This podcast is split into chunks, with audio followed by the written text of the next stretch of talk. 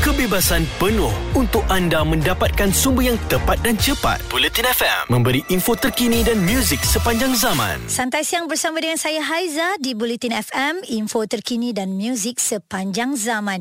Buat anda yang nak dapatkan ya uh, tentang uh, perkembangan terkini Datuk M Nasir yang kita tahu beliau dijangkiti COVID-19.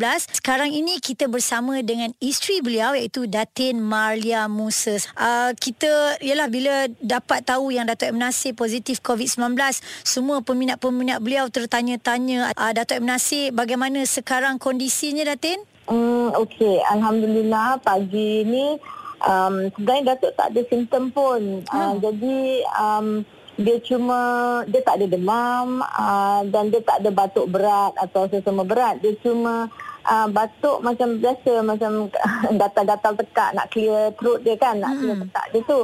Jadi uh, pagi Ahad tu um, kebetulan Datuk sepatutnya ada program di Pesta Buku, Pesta Buku Selangor. Ha. Jadi dalam lepas sarapan dalam jam 9 tu saya cakap dengan anak um, kena buat um, home uh, home test lah untuk bapa sebab nanti dia nak keluar kalau dia nak keluar pergi kerja. Hmm, ujian Ah, kendiri ya. Ha.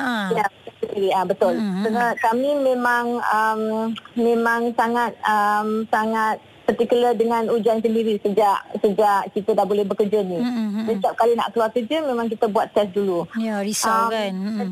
Sebenarnya untuk diri kita dan juga untuk uh, environment yang kita nak pergi tu. Mm-mm. Jadi saya rasa tak adil kalau kita tak sihat tapi kita pergi kerja kan. Hmm.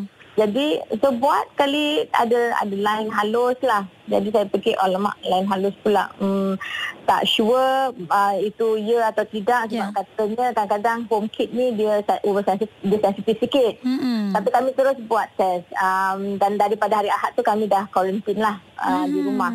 Um, bila dapat keputusan semalam um, keadaan Datuk um, okey dia dia tak sebab dia tak demam jadi uh, kita selalu check um, apa tu oxygen Oksigen. level, Hmm, uh, hmm. BP dan uh, dan temperature kalau dia demam.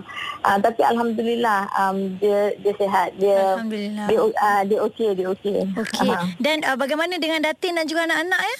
Uh, tak, kami, uh, saya, anak dan pembantu, Alhamdulillah kami negatif. Hmm. Tapi itulah dia kerana kita uh, satu rumah dan kita pun kena handle Ya. uh, pesakit kan. Jadi kami harap kami pun akan uh, terus negatif hingga Hmm. akhir kuarantin lah. Uh. Alright, baik. Uh, maksudnya kita sebagai apa orang yang paling dekat pun sama-sama bertanggungjawab kan Datin untuk yalah nak menjaga segala mungkin makan, minum untuk Datuk Ya. dan juga uh, kawalan kendiri kita juga kan Datin kan. Baik Ya, dan ya, um, mungkin uh, apa yang Datin boleh katakan ialah bila bila uh, COVID-19 ini kadang-kadang kita fikir okey tak kena pada kita. Tapi makin lama makin dekat pada kita.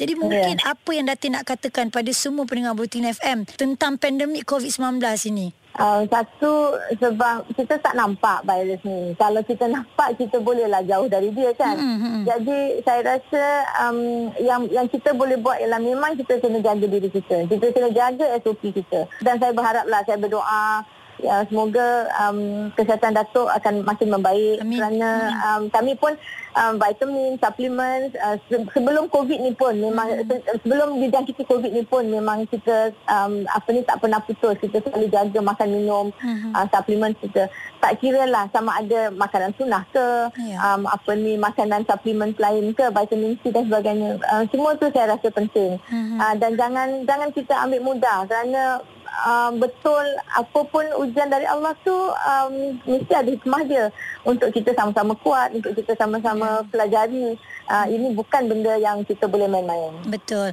Baik Datin terima kasih banyak-banyak dan uh, kita juga mengharapkan Datuk cepat sembuh dan Datin bersama dengan keluarga juga terus menjaga diri ya. Itu dia Datin Marlia Musa. Kita dah dengarkan daripada Datin sendiri tentang perkembangan Datuk M Nasir dan syukur alhamdulillah semuanya okey. Doakan yang terbaik buat Datuk dan juga Datin dan seluruh ahli keluarga beliau. Dan untuk anda terus menjadi masyarakat yang bertanggungjawab, jaga kawalan kendiri, SOP terus diperketatkan ya. Kekal dengar Bulletin FM, info terkini dan muzik sepanjang zaman. Kebebasan penuh untuk anda mendapatkan sumber yang tepat dan cepat. Bulletin FM memberi info terkini dan muzik sepanjang zaman.